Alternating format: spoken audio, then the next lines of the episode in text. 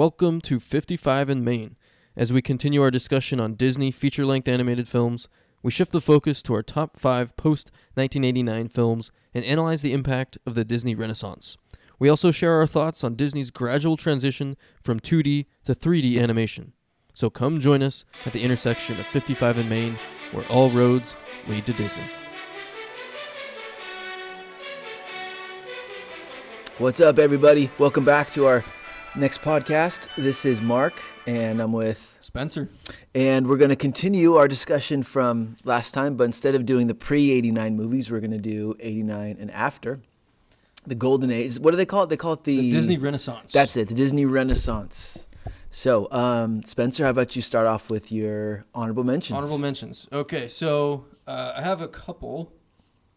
Uh, the first is the 2011 Winnie the Pooh. I think this movie is totally forgotten by a lot of people.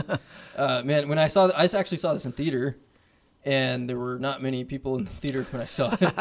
and uh, um, it is uh, like the Many Adventures of Winnie the Pooh, which was my number one pre 1989 film. Um, it's funny, it's charming. Uh, I love how they use the um, the, the storybook uh, as a plot device. Um, I also uh, the way the the plot is actually structured is that uh, um, the whole movie, uh, Pooh's tummy is growling. The whole movie Okay. and it kind of pulls him in different directions uh, throughout the, throughout the plot of the movie, Nice. uh, which is I think hilarious. uh, uh, so yeah, it's it's just it's it's witty, it's it's fun. Uh, it's got some cool songs by Zooey Deschanel. She does the actual. oh, wow. Okay.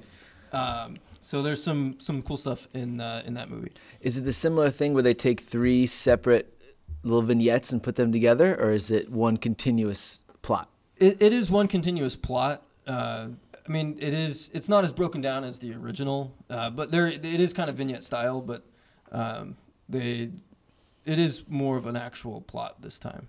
Uh, but and again, but driven by Pooh's stomach, Very nice. which is hilarious. yes. Uh, my other honorable mention is uh, Frozen.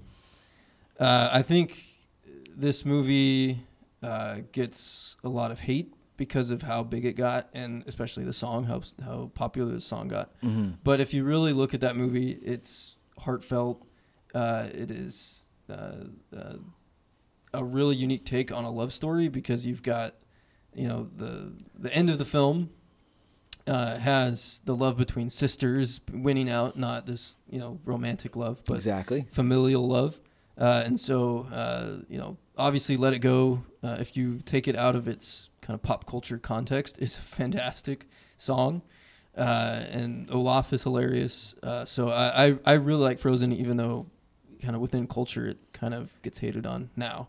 And that's also one of your uh, uh, honorable mentions, right? It is. I like that one a lot. What's your take on the like shared universe ness? Because there's theories about how. Well, don't you see Rapunzel and Rapunzel Flynn Rider? and Flynn are are in like when they uh, when they go to like when uh, Arendelle opens for the first time Yes. for her coronation. Yes. Uh, and uh, yeah, they're in there. So I don't know what uh, I don't know what implications that has, but it's I think it's just a fun Easter egg. I don't know. If it's Oh, actual- okay. I don't know if it's Okay. actual crossover. Because. I've heard that they were going to the wedding of Rapunzel and Flynn Rider, mom Her- and dad. parents, yeah, Yes, and yeah. that's how they died, going to the wedding.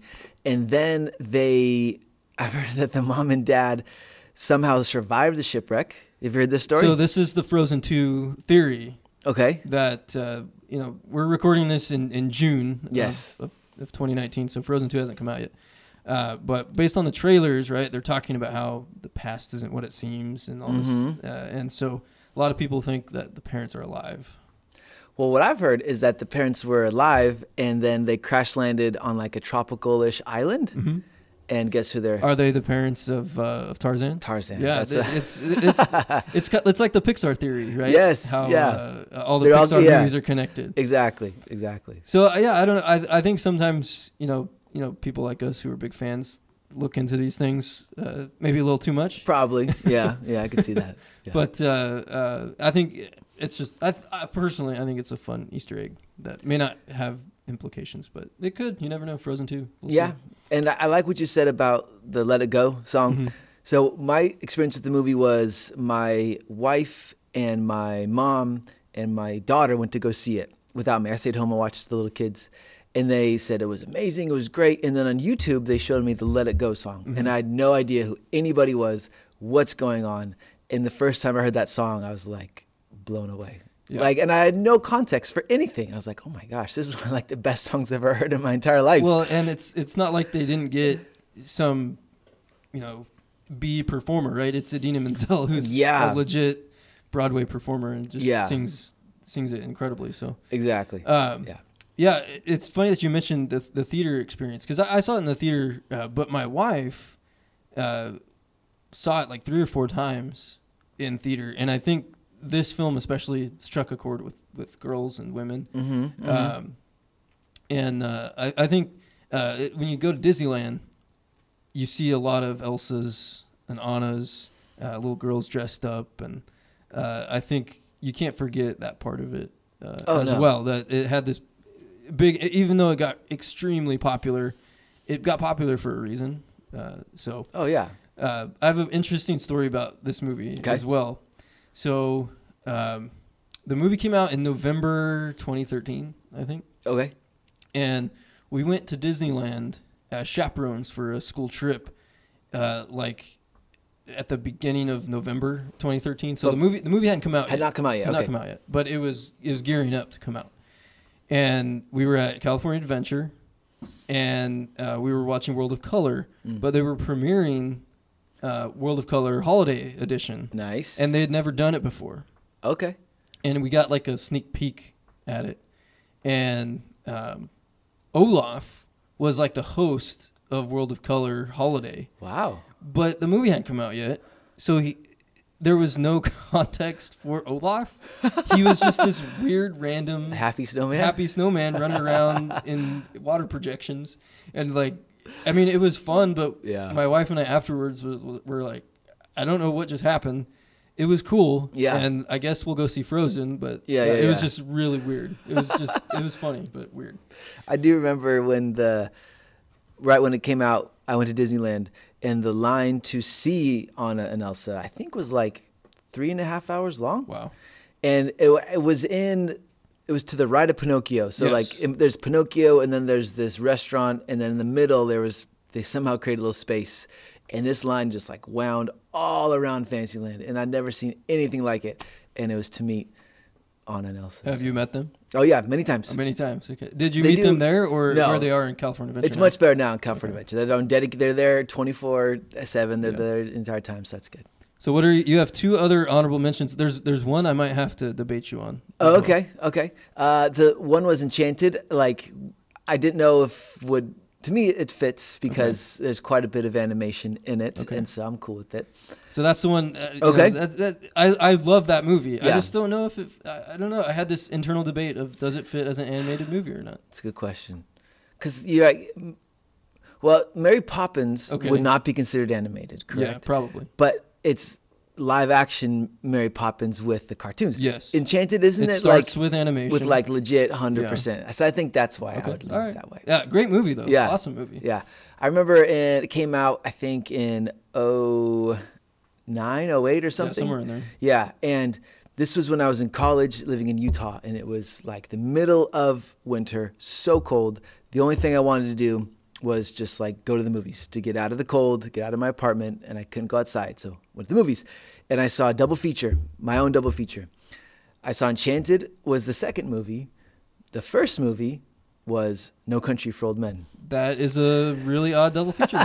And so I walked out from No Country just like feeling like the world is a terrible place. Wait, was this a chosen? Like, yes, did- like I made it my own. okay, so it wasn't. They weren't paired together. No, no, Okay. I went by myself to No Okay. Country for Old Men, and it ends with like, uh, who's the actor? Um. Tom, Tommy Lee Oh, Tommy Jones. Jones, okay. His speech about how like he goes off riding into the dark and like there's only darkness out there, and then I was like, oh man, I've, that was heavy. And then I go across town to meet my friends to watch Enchanted, and it just is this happy and joyful experience, and I just totally loved it. She's Amy Adams is fantastic to me.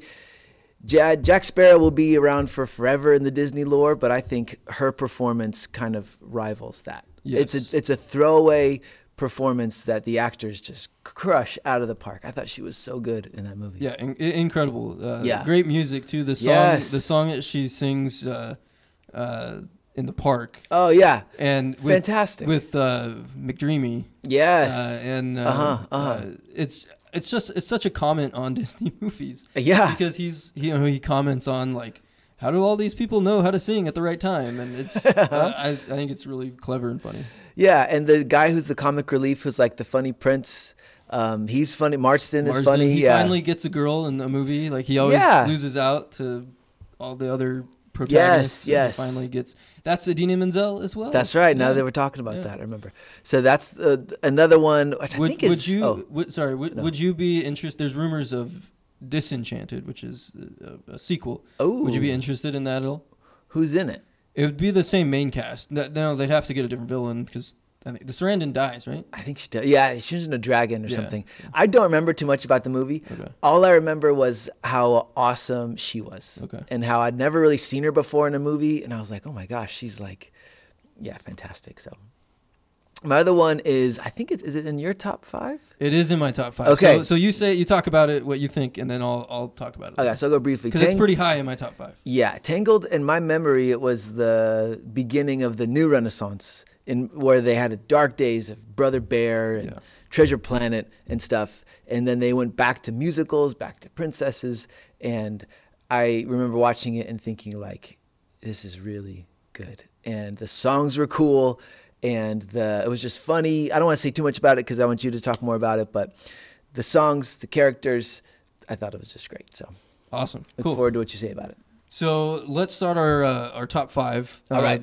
So let's start with you. Okay. Uh, your number five post 1989 animated right. film. Now, I doubt this will be on anyone else's top five, but to me, number five, I have Wreck-It Ralph. Wreck-It Ralph is awesome. Not on my five, but great- Yeah. great, movie. Yeah, Again, kind of like Frozen, it's a different style love story. It's Yeah. It's these two friends right Mhm, who bond. You know, Vanellope and, and Ralph. yes. So what, what you, why is it your number five? I'm a big video game person, and the beginning of the movie to me is maybe like one of the top Disney moments in any Disney movie. Is the first maybe five or ten minutes where you meet Ralph and you see these video games I used to play in arcades, and then you see inside of it. I just thought like that's one of the most genius things to go inside the game and the Grand Central Station, where they have all these video game characters that you know and love, kind of interacting with each other and I think the message is just like awesome. I the idea of how there's these bad guys and Ralph thinks I'm a bad guy. I'm always going to be a bad guy and I'm okay with that. I was like I've never thought of that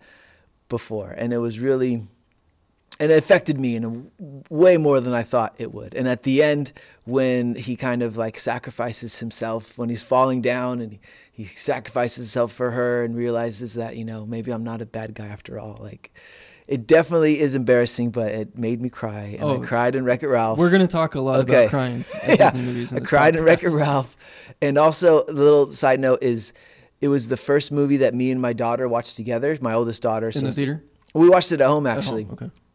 and I was thinking like, let's give it a try. But she bought into it, and it was the first time she got it. Like. We watched Toy Story before, and I could tell she didn't get it. She just thought, "Oh, how funny it is! These toys coming to life, and it's bright and colorful." But when we saw Wreck-It Ralph together, like she understood what was happening. She got the sacrifice he was making and the emotional connection there. And so to me, it has a soft spot too because we it was, I was able to show her how great movies can be with that movie. So what do you think about Ralph Breaks Internet? Didn't love it. Didn't love it. No, okay. Because no. I, I liked it. It wasn't. Yeah. I don't think it's as good as the first, but it's it's fun for what it is. Yeah, yeah. Like I haven't thought about it since. I had no desire to see it in movie theaters, but uh, it doesn't diminish how much I love Wreck-It Ralph. Interesting. Cool.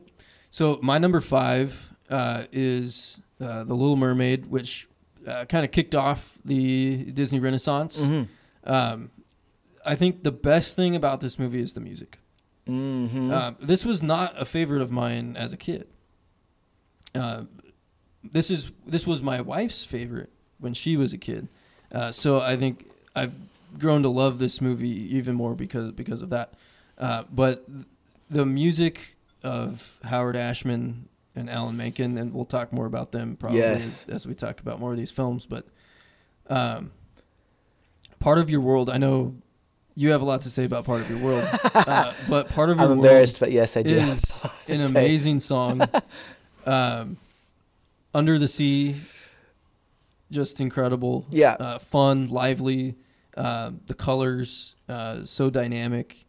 Um, Ariel, you know, uh, as this teenage uh, girl, some people call. I've heard some people criticize her of being like a brat, and you know, Really? yeah, I've Hmm. heard that. In fact, uh, when we were in line at Peter Pan at Disneyland, there was a, a, a group of girls, uh, probably teenagers, uh, a few few spots ahead of us, who were trashing Ariel, and I was What? yeah, um, but uh, she she just she she wants something more out of life, uh, and she feels stuck, and yeah, okay, she meets Eric and falls in love, you know, pretty fast, but um, I think she's kind of that you know one of the you know the first modern Disney princess who's who who kind of has autonomy and has this freedom to kind of be independent and do what she wants. So um, I really like the character of Ariel, but I want to hear what you have to say about part of your world.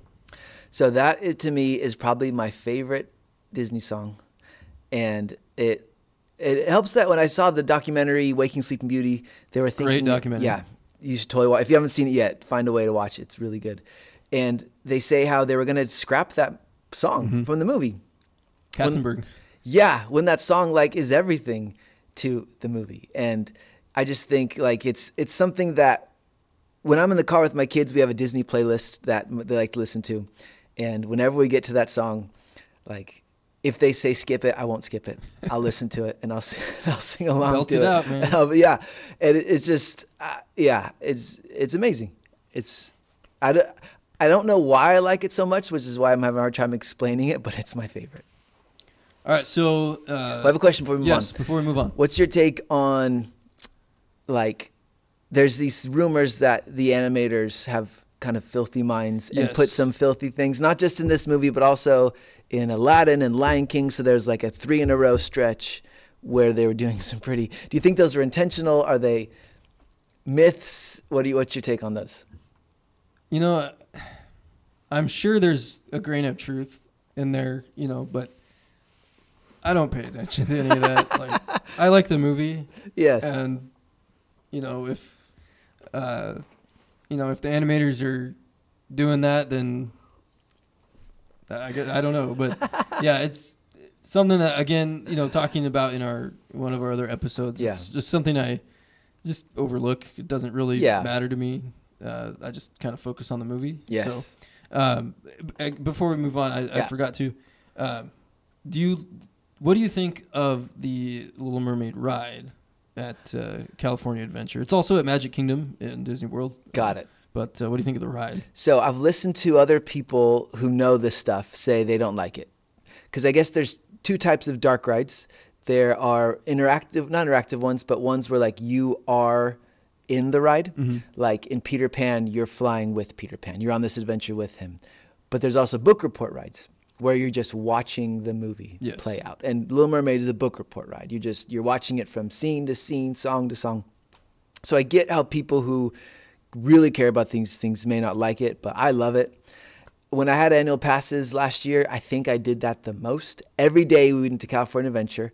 We rode it maybe three or four times. There's no wait. There's it's Exactly. No That's a big part of it. And I think the building is awesome. I know they repurposed that old horrible Whoopi Goldberg. You see that Yes. Whoopi Goldberg I've thing? never seen that. It's, I mean, not it even is on YouTube. Bad. so. It is really bad. and the theater was beautiful and a horrible thing in it. And so now they have the building is just I love it, especially at nighttime, all lit up.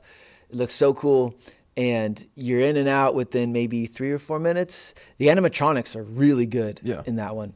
The Ariel that's dancing around in the, the hair, the sea. the, the hair Mhm. movement, we're in, you know, to simulate being underwater. It's is fantastic. incredible. And I haven't seen the the Star Wars uh, Hondo. What's his name? Hondo The- Ohnaka. Yeah, I have not seen him yet. But the the witch, the Ursula animatronic, is fantastic. It's huge and like lively and detailed, and it's yeah, it's awesome. So I definitely like that ride, but I get people that don't. Well, to me, I, I love the ride too because, like I said, it's it's a fun little kid ride if you've got kids, and Mm-hmm. uh, there's usually no wait, so you know it's a it's a fun ride just to kind of fill time if you Yeah. need to. Uh, the the big issue I have with it is, you know, uh, the ending of Little Mermaid is one of the coolest, I think, villain deaths. Oh, he rams her with the Where he- boat, right? he- Yeah. I mean, she. I mean, she j- grows to be this gigantic sea witch, and in order to kill her, he's got to, you know, you know, impale her with a, you know, a ship. Uh, and the ending of Ursula on the ride is very uh, anticlimactic. I mean, she's off in the corner, like, you know, dwindling away or Yeah, whatever. yeah. Uh, so I, I hope I wish there was one more room with, you know, to simulate her death somehow. Yeah. But That'd be cool. How many Disney movies show people being killed, like the main bad guy? Because they show her, but then Gaston just falls down. So there's- Scar, just its shadows, right? yeah, so the the big Disney trope Okay. is that the hero, the protagonist, doesn't actually themselves kill the villain. Mhm. Typically, the villain falls from a great height. Yeah. Uh, the witch, uh, the, uh, and Snow White, um, uh, Gaston, uh, even in Entangled, you know, Mother Gothel falls out the tower. yes. Uh, so And Tarzan, the bad guy from Tarzan, falls and gets.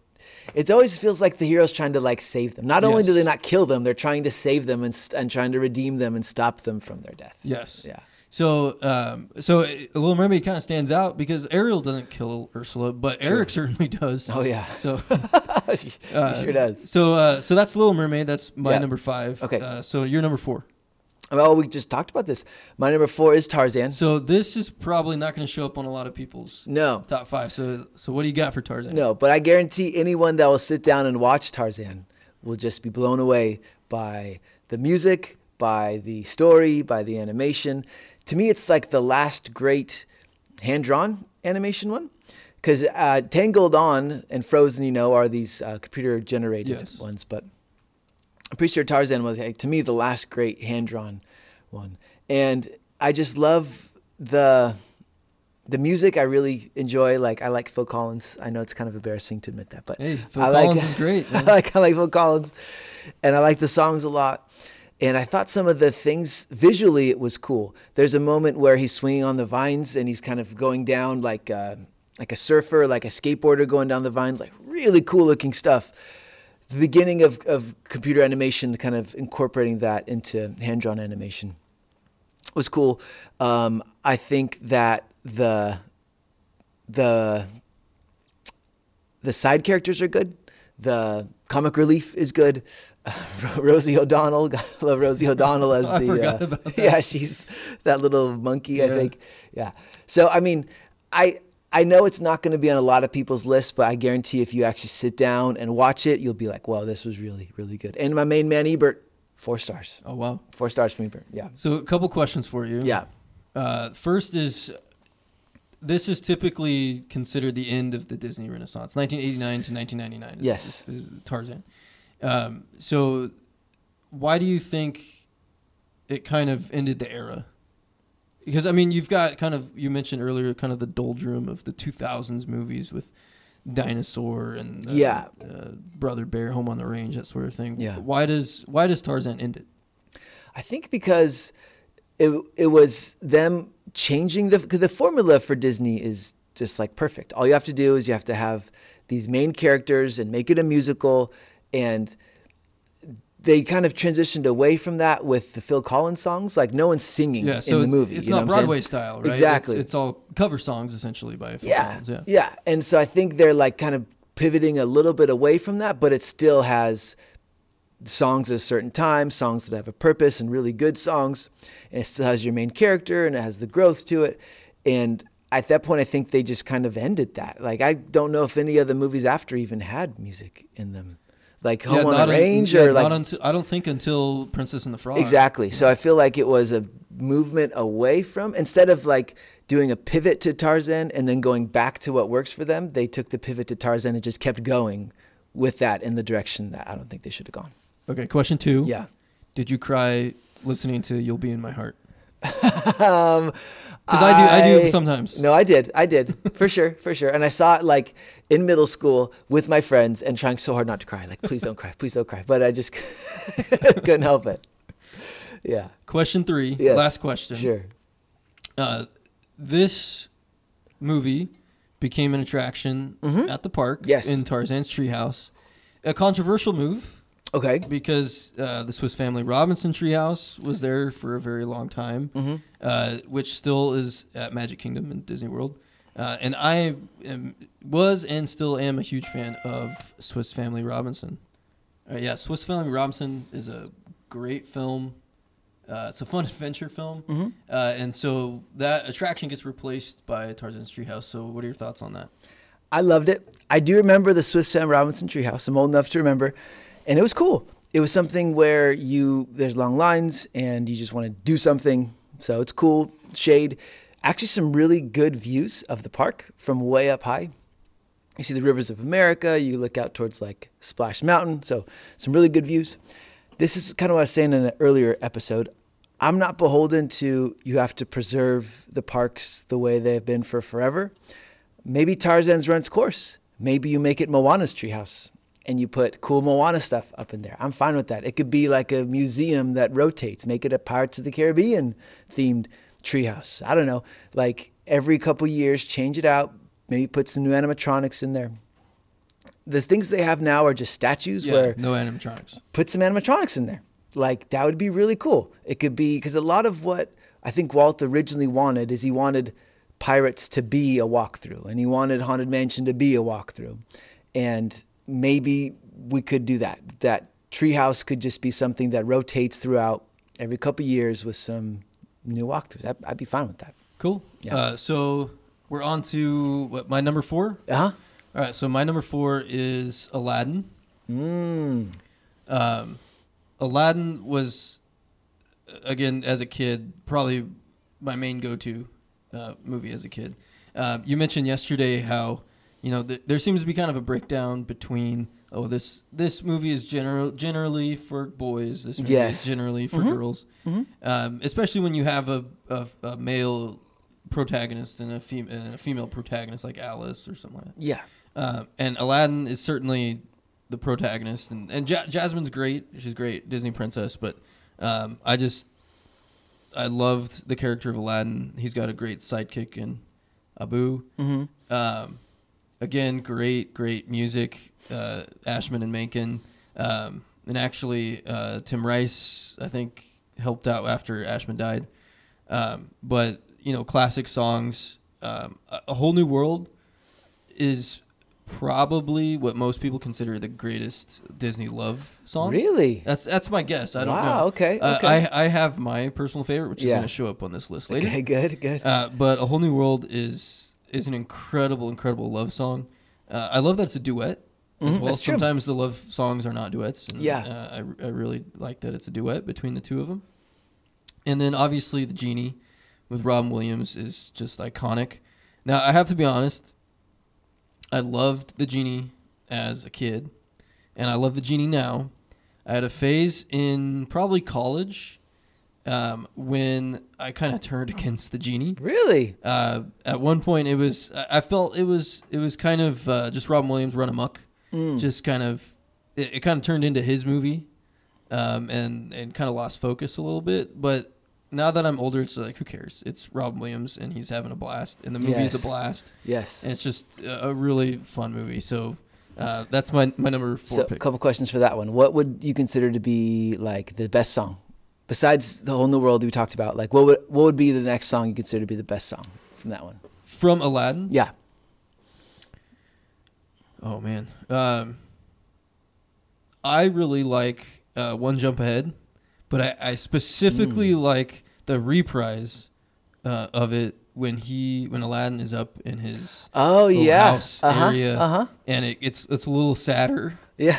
uh, and uh, you know he's looking at Agrabah and kind of dreaming of, of something more, and uh, I, I specifically I love that moment in Yeah. the movie when he's um, it's kind of in the sunset, it's this beautiful shot, and he's you know saying riff raff, street rat. and- Yes, and I don't buy that, and, and Yes. uh, I I really like like that moment, but it probably friend like me. Yeah. Okay. Yeah, that's a good one. All right, uh, move on to my number. We're at Three. number three now, right? Okay.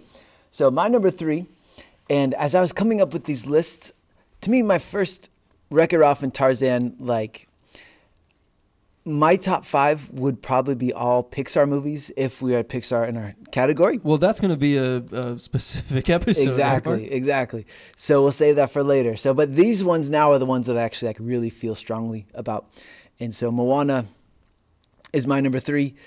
The music, One a very new, new, Yeah. uh, new movie to add to this list. yes, yes. And I remember when I saw Moana, I was just blown away by the environment. As we said in our last one about our, our pre 1989, it was all European. It was England, it was France, it was Germany, it was Italy, these really cool European locales. And then to go to the Pacific and see these islands and the island life and the island culture, to me, I loved. And the music, like I said, is, is fantastic. And the character of Moana, I really kind of identified with because she really wants kind of like most Disney princesses wants more out of life. But to me, it, it felt new and fresh. It didn't feel like, oh, she's just like Ariel, just like Belle, who wants more. Like I, I connected with it in a way that I hadn't before. And I just think it's whenever I watch it, it kind of reminds me of my kids. So me and my daughter went to see this movie together, and she kind of has trouble with some sensory things. Movie theaters stress her out because the picture's so hmm. big and the music's so loud. So she kind of struggles with that. And so when we went to see Moana, we had to leave after the first 10 minutes because it Oh, was too much for her. And she was crying and just upset. What's the first 10 minutes? That, that's when she's a little girl and the, the, the water's like coming out at her. Mm-hmm. Yeah, and it, well, it starts off with her the the the grandma telling the story about the the island and the beautiful green island becomes the the lava thing, and so that was kind of like made her nervous, and then the baby kind of walking out in the water made her nervous, and so it was just kind of a lot. So we had to leave. And then we were on our way home, and she said she wanted to try again. And so we went back and we tried again. I told the guy at the movies, like, we just saw this, and she got upset. Can we just go to the next show? And he said yes. We tried it again. She got nervous again, so we left again. And then I said, all right, we're gonna try one last time. And so we did it one last time. And so maybe that's why it st- stands out to me, is because we went through this great journey together. We spent like 10 hours on this journey watching this movie. And so when she finally sat down and watched it, I remember we like, we were crying together, we were laughing together, and it was like this crazy emotional roller coaster of an experience. That's probably maybe it's the outer things affect me more than the movie itself, but the movie itself I think is great too. Awesome. Awesome. Yeah. Uh, so my number three, and it, this is actually your number two as well. So we Yeah. can, we can uh, kind of roll right into it. But yes. uh, is uh, 1994's because we have to say that now because the yes. 1994 is The Lion King. Yes. Um, man, there's so much to say about Lion King. Uh, this, I mean, tremendous animation, amazing music, um, both within the movie and the Elton John Mm-hmm. soundtrack. Yes. Um, I think the death of Mufasa is something like probably our generation will never forget. That was, you know, I was six. Uh, How old were you in this? I probably out? was like nine or ten. Yeah. Uh, and you know the death of Mufasa, and, and I love that they don't shy away from it. Yeah. I mean they, I mean they focus on it. I mean he's like nudging, you know, someone's nudging gets me. him, and then Scar comes along and says it's your fault and all this stuff. And uh, I think that that scene is so impactful It is. It totally is. that Yeah. like our generation is, is that's that scene's gonna stand out. Yeah. Uh, and then the music, not only the songs but the score Mm. by Hans Zimmer is amazing and uh, my the the moment that gives me chills every time is when um, after uh, the big battle at the end and Scar's defeated uh, and uh, you know it's raining and I'm getting chills right now talking about yeah. it. Um, and Simba walks up that rock Yes. and just roars. yeah the, the music swells and uh-huh, and, Uh huh. uh, yeah, uh, it's so good.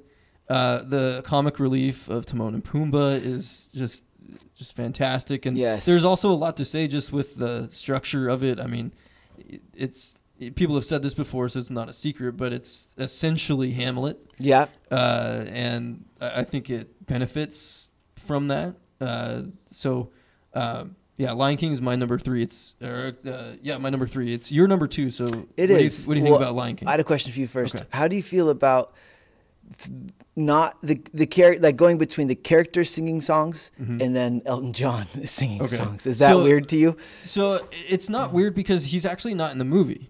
His versions are not Really? versions in when the they do "Can You Feel Love No, Tonight"? it's uh, it's uh, it's a female. Sing- I don't know who the singer is, but it's supposed to be. I feel. Oh. I think it's supposed to be like Nala singing. It's probably the actress who played. oh, I didn't Nala. connect that. Okay, yeah, okay. he's only on the soundtrack, Mm. and then like the radio versions.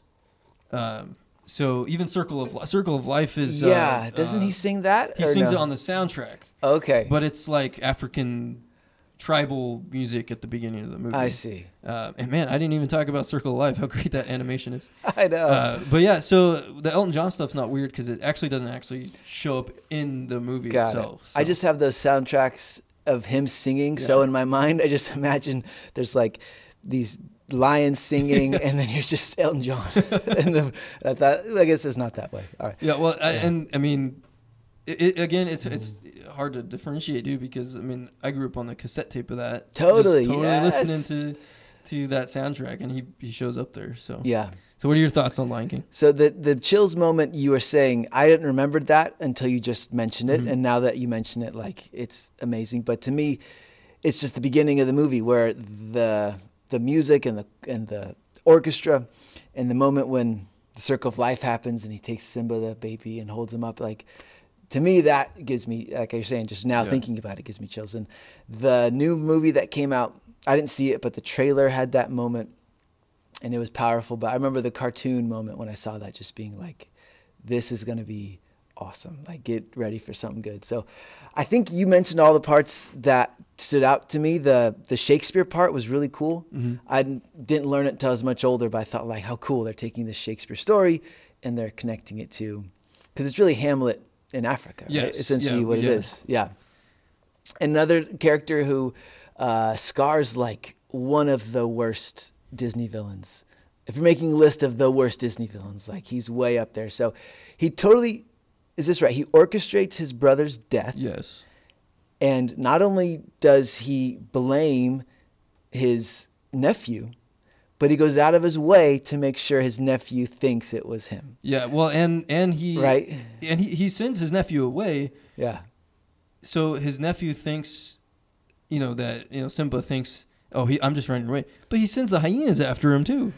so he's the worst. He was he's trying to kill him. Yeah, he didn't. He, he could have just like told people it's his fault and made him run away. He didn't have to take the time to like let it sink into him like this is your fault. So he's doesn't he die by the hyenas? The hyenas, yeah. So turning he, on so him? Simba Simba tosses him off the cliff, Yeah, and then the hyenas get him. yeah, and that's a great actor performance. Jeremy Yeah. Irons, like that's a great voice right there. And a great song. Be, Yeah, Be yes. prepared is a, another great song. Yeah, Which, and talking about being evil, yeah, they go out of their way to animate goose stepping hyenas, and essentially compare him to Hitler. that's right.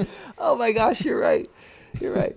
Um, and Hakuna Matata is one of those things that everybody on Earth knows Oh yeah. that knows that word, knows what it means. It's like it's everywhere. So now we're on to number number two. two. That was for- your number two. Yeah, so I'm good. We can move on to your number two. Okay, so uh, my number two, and uh, so I've got pretty much all the the classic, you know, Disney Renaissance Mhm. uh, movies on here, but uh, number two for me is Tangled. Yes, I'd love to hear it. Um, Let's hear it. So I mentioned earlier that I, I would argue probably most people think um, A Whole New World is probably one, if not the greatest, one of the best Disney love songs. In my opinion, I think I See the Light Mm-hmm. is the best Disney love song.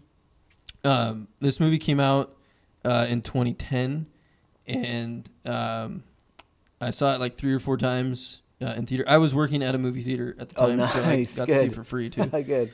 Um, but uh, it also came out like right when my wife and I started dating, and I think we saw. I think we saw it together. Uh, but um, I think that plays a part in it as well. The the romance of the of the movie Yeah. was kind of infiltrating my my real life a little Fantastic, bit fantastic. fantastic. Uh, but uh, um, Rapunzel, another Disney great Disney princess, who again, you know, is trapped and wants something more out of life. And really, all she wants to do is go see the lights. That's all she wants yes. to do. She doesn't Uh-huh. want anything else. Um, she doesn't even know she's the lost princess. She just wants to get out of the tower and go out for a day and see these cool lights. Yeah. Um, Flynn Rider is a really fun character as well. Uh, kind of a Indiana Jones style adventurer Yes. uh, who, and I love the twist that you know he's actually Eugene Fitzherbert. that he's Yeah. actually not this great hero character. but Yes. Yeah. um, and talking about villains, Mother Gothel, Mhm. I- I think could be in the pantheon of like terrible, worst Disney villains. She is Yeah. she is incredibly selfish. Uh, she, you know, her song "Mother Knows Best" is like totally evil. Deep psychological torture Oh yeah. on Oh, Rapunzel yeah. for her whole life. Yeah. Yeah. Uh, so um, yeah, the the the scene uh, the scene the I see the light song on the boat with the lights is probably one of my favorite Disney scenes. Uh, the the two of them on the boat singing the duet, and um, I think it's the the color and the animation of that scene is stands out to You're me. right. When you think about the whole new world, the song's amazing, but also the visuals as they're on Yes. the carpet flying around. And you're right with this one from Tangled. The the visuals of the lanterns going up in the sky is just like matches with the music so beautifully. Well, and the cool connection is I, I'm not sure who did the lyrics for I see the light, but uh, Alan Menken Mm, did the music. nice. Uh, so kind of the, the connection with Aladdin uh, in a whole new world. So, uh, but yeah, uh, Tangled, I I love I love that movie. Do you know if it was a box office hit? Because like you know, Frozen made a billion dollars and Moana made a bunch of money. Was it a financial it was, hit? It was finan- Yeah, it was. It wasn't as big as those, I don't think. yeah. Uh, but it, it was certainly a hit, uh, and it came you know a couple years before Frozen, which obviously became the the giant. But that was I was going to ask you, um, bef- you know, about Lion King. Okay. um, Lion King is the biggest box office hit of the Dis- Disney Renaissance. Wow. Okay. So uh, like 400 million domestic, or Yeah. I'm, I'm a little over that. But um, why why do you think it's why do you think it was the biggest hit? Good question. I would probably say it's the biggest hit just because it was the music was amazing, but like the, the people love animals. Like you people love to watch animals and see animals and so the fact that there's no humans in it. They tried that with Robin Hood what 30 years ago. Maybe people weren't ready for it, but the fact that there's no humans, it's all animals. I think that was a huge part of it. And what, what do you think?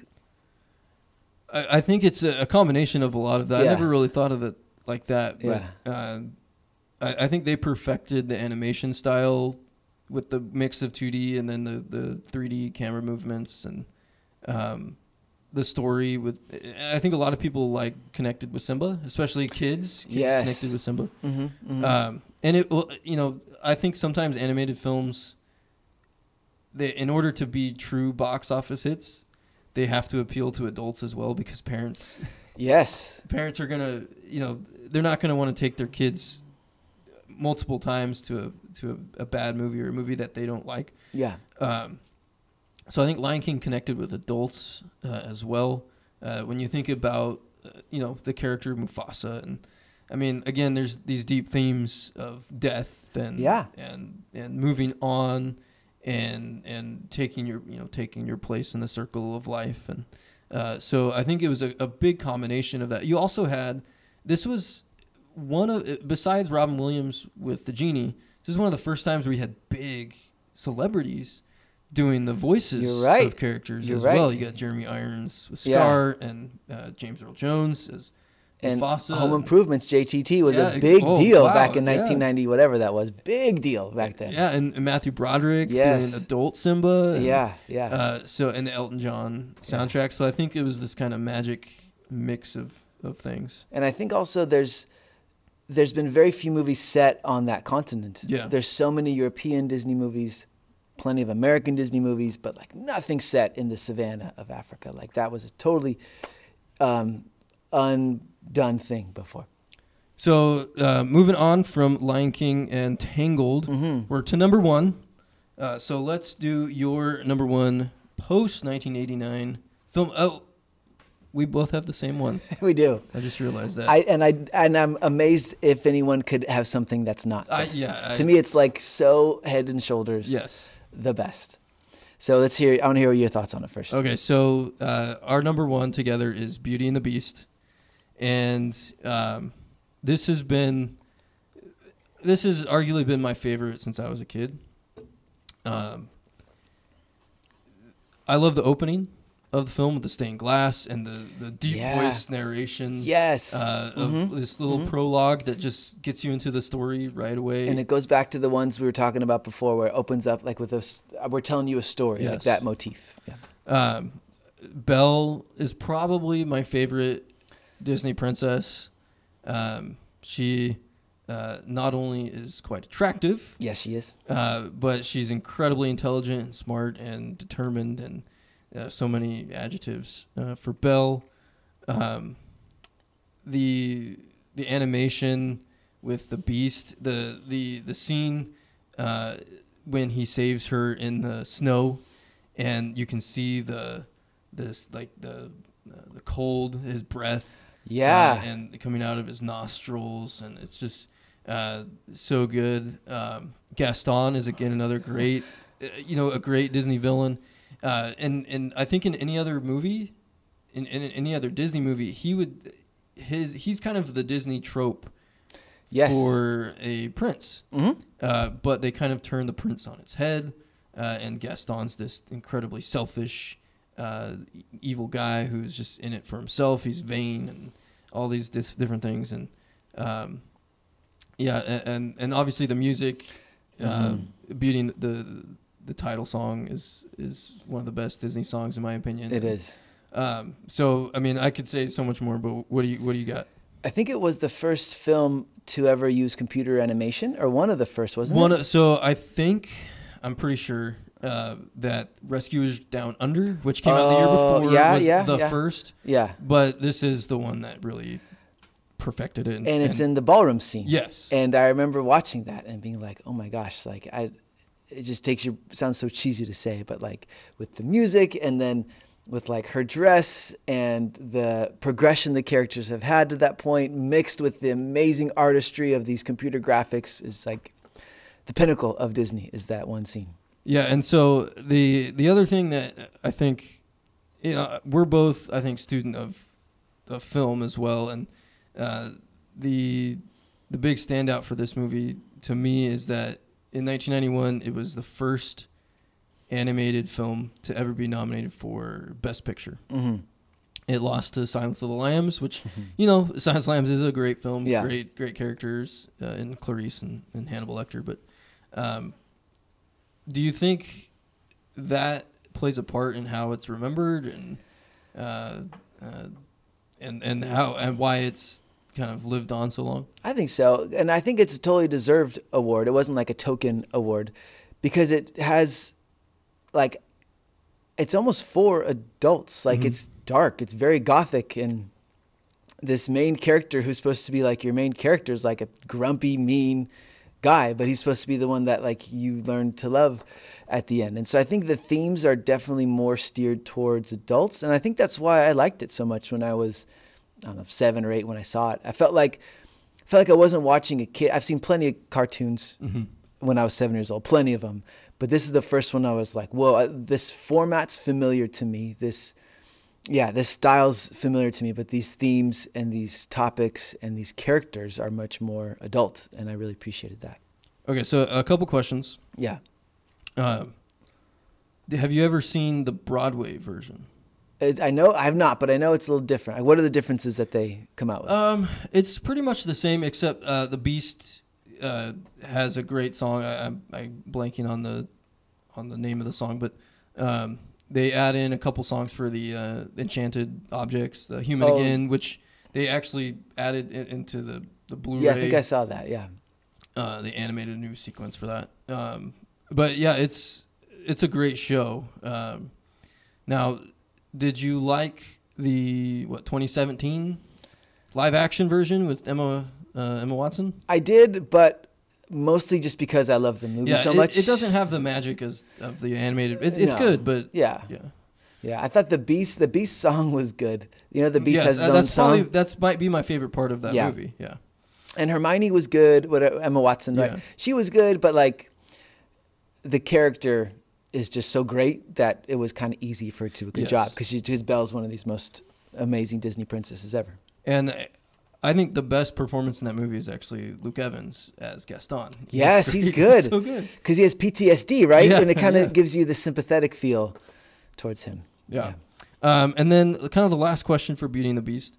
Um, only recently have they started adding Beauty and the Beast stuff into the parks. Mhm. Really, there was there was like a '90s like show at the Fantasyland Theater, yeah. which is cool. Yeah. Um, uh, you know, and at Walt Disney World and New Fantasyland, they have the Be Our Guest restaurant, which is amazing, so cool. Um, and I think in Tokyo or Shanghai, they're adding in an attraction. But why do you think they haven't added a lot of Beauty and the Beast stuff into the parks? This is to me like a kind of a big problem with the parks. Like, there's so much stuff going on. Good. Sorry, at, at Yeah. Disneyland specifically, because Yeah. they've added you know stuff, uh, like I said, Walt Disney World and stuff, but Yeah. Disneyland specifically. There's so much stuff going on now between the two parks. Like, I'd be cool if they just take Fantasyland and they shut it down and they get rid of Snow White and Peter Pan and this and that, and they throw in a Aladdin ride. You're breaking a lot of hearts right now. I know I am, but I think that there's no excuse for not having these are such fantastic properties. Like Alice in Wonderland is my favorite movie. We don't need two Alice in Wonderland rides. We can shut one of them down, repurpose it, retheme it, just take the space and build something else there, and turn it into a uh, Beauty and the Beast ride or a Tangled ride. Like I think it's it's a shame that they don't have more of those.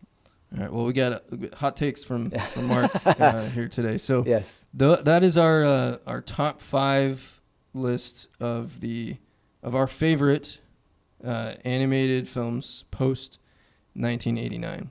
All right. So uh, thank you guys for listening. We'll, uh, we'll see you next time. Okay. Later.